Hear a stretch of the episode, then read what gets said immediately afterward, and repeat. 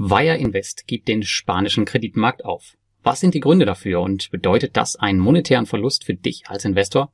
Das und vier weitere kurze Meldungen bekommst du in den heutigen Peer-to-Peer-Kredite-News. Darunter eine Stammkapitalerhöhung bei Reinvest24, die Rückzahlung von Aforti-Geldern auf Mintos, der Estate-Guru-Auftritt auf der Invest und was du daraus mitnehmen kannst und die Veröffentlichung diverser Geschäftsberichte, unter anderem von Robocash. Viel Spaß dabei! Und die erste News betrifft Reinvest24. Eröffnet man eine estnische OÜ, das ist das Gegenstück zu unserer deutschen GmbH, benötigt man zum Start lediglich 2500 Euro Stammkapital, welches man auch erst in fünf Jahren einzahlen muss. Das birgt natürlich die Gefahr einer schnellen Insolvenz im Fall der Fälle. Auch Reinvest24 wurde als OÜ gegründet und hat nun auf freiwilliger Basis das Stammkapital auf 125.000 Euro erhöht. Damit entschwindet man etwas dem Eindruck, die nächste schnell gegründete Billigbude der Branche zu sein und setzt damit ein paar richtige Weichen für die Zukunft. Ich selbst bin dabei, mein Kapital von Reinvest24 abzuziehen, da ich der Meta-Plattform Evo Estate den Vorzug gegeben habe. Als kleine Anerkennung für die freiwillig erhöhte Sicherheit habe ich jedoch meine zuletzt zurücklaufenden Kredite in ein anderes spannendes Mietobjekt investiert. Da zudem genau solche interessanten Mietobjekte wohl nicht auf Evo Estate scheinen oder zumindest nicht regelmäßig, überlege ich, der Plattform die Chance auf eine Rückkehr in mein Portfolio zu geben. Eine Rückkehr einer Plattform in mein Portfolio, das hat es übrigens bisher auch noch nicht gegeben, aber ich habe auch noch keine finale Entscheidung getroffen und schaue mir das Thema den Rest des Jahres mal an. Aber vielleicht hast du ja eine Meinung zu Reinvest24 und wenn ja, dann schreib sie doch bitte mal in die Kommentare und ja, vielleicht Sagst du mir mal, ob ich Reinvest24 wieder reinnehmen sollte oder ob sie lieber draußen bleiben sollten. Eine schöne Nachricht gab es in der letzten Woche für alle Mintos-Investoren, die bei A40 investieren waren. Denn diese haben fast eine halbe Million Euro zurückgezahlt. Auch wenn ich oft Pech habe bei den Auszahlungen, hatte ich wohl diesmal Glück, denn fast meine gesamte ausstehende Summe bei A40 Finance ist verschwunden. Es sieht hier also zumindest bei mir nach einer 100%igen Recovery aus. Interessant ist hier übrigens auch der Vergleich zu Viventor, die ja den gleichen Kreditgeber an Bord hatten. Diese haben nämlich ebenfalls schon vor Wochen angekündigt, dass es Bewegung im Fall A40 Finance gibt. Bis heute gab es hier jedoch noch kein Geld, zumindest nicht in meinem Depot. Das zeigt auch nochmal schön, dass es wohl auch Unterschiede in der Performance der Bearbeitung solcher Rückholungen gibt.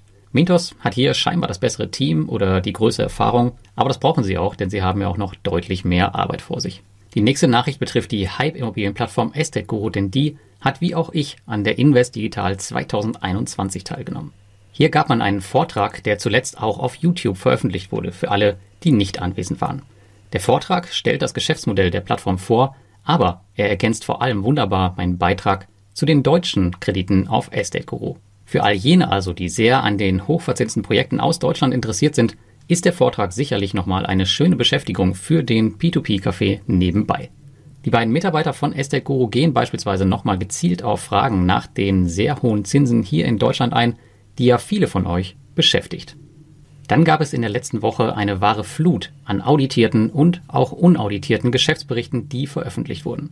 Darunter der Ex-Mintos-Kreditgeber Capitalia, der jetzt seine eigene Plattform gegründet hat und das erste Quartal 2021 unbestätigt mit 26.000 Euro Gewinn abschloss.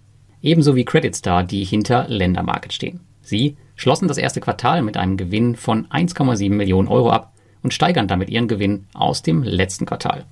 Das Highlight war aber sicherlich der geprüfte Geschäftsbericht von Robocash für das Jahr 2020, auf den viele Investoren gewartet haben, die sich tiefer mit den Zahlen beschäftigen möchten. Ganz grob zusammengefasst wurden die Andeutungen aus diversen Mails bestätigt und das Unternehmen konnte das Krisenjahr 2020 mit einem Gewinn von 24 Millionen US-Dollar abschließen. Das zeigt nochmal, wie groß dieser Laden im Hintergrund der Plattform eigentlich ist und wie erschreckend klein dagegen andere Plattformen eigentlich sind. Alle Links zu den Geschäftsberichten findet ihr auch nochmal im Beitrag. Und damit kommen wir zu Wire Invest. In letzter Zeit ist es einigen von euch sicher schon aufgefallen, dass es schon lange keine neuen Kredite mehr aus Spanien auf Wire Invest gab und nun wissen wir auch warum. Die Wire SMS Group hat sich entschieden, sich vorläufig aus dem spanischen Verbraucherkreditgeschäft zurückzuziehen und sich auf die anderen bestehenden Märkte zu konzentrieren. Anders als bei Bondora jedoch ist es ungewiss, ob und wie es eine Rückkehr geben wird. Bist du auf Wire Invest investiert, hat das jedoch keine negativen monetären Konsequenzen für dich. Alle P2P-Kredite sollen durch die Rückkaufgarantie vorzeitig inklusive anfallender Zinsen zurückgezahlt werden. Alle laufenden Verträge wurden am 28. April beendet, Und ob du doch Kredite aus Spanien in deinem Portfolio hast und wie der aktuelle Status ist, kannst du sehen, indem du deine Investitionen danach filterst. Ich selbst hatte 287 Kredite in meinem Portfolio, von denen alle bereits erfolgreich abgeschlossen wurden. Alle Links zu den Infos von heute findest du in meinem Beitrag und wenn dir die News gefallen, dann abonniere, like und kommentiere auch gerne meine Kanäle und wir hören uns beim nächsten Mal.